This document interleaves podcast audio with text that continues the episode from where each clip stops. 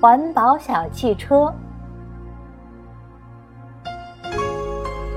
森林公路开通了，汽车尾气和喇叭声严重的破坏了森林环境。大树伯伯捂着嘴巴，难受地说：“我即使一刻不停的工作，也没办法清除这么多灰尘啊！”老虎大师把小动物们召集起来。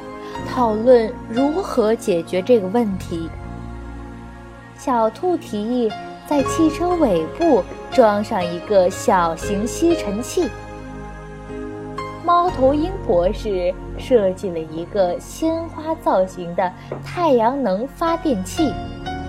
鸟儿把自己清脆婉转的声音录入了汽车的扬声器里。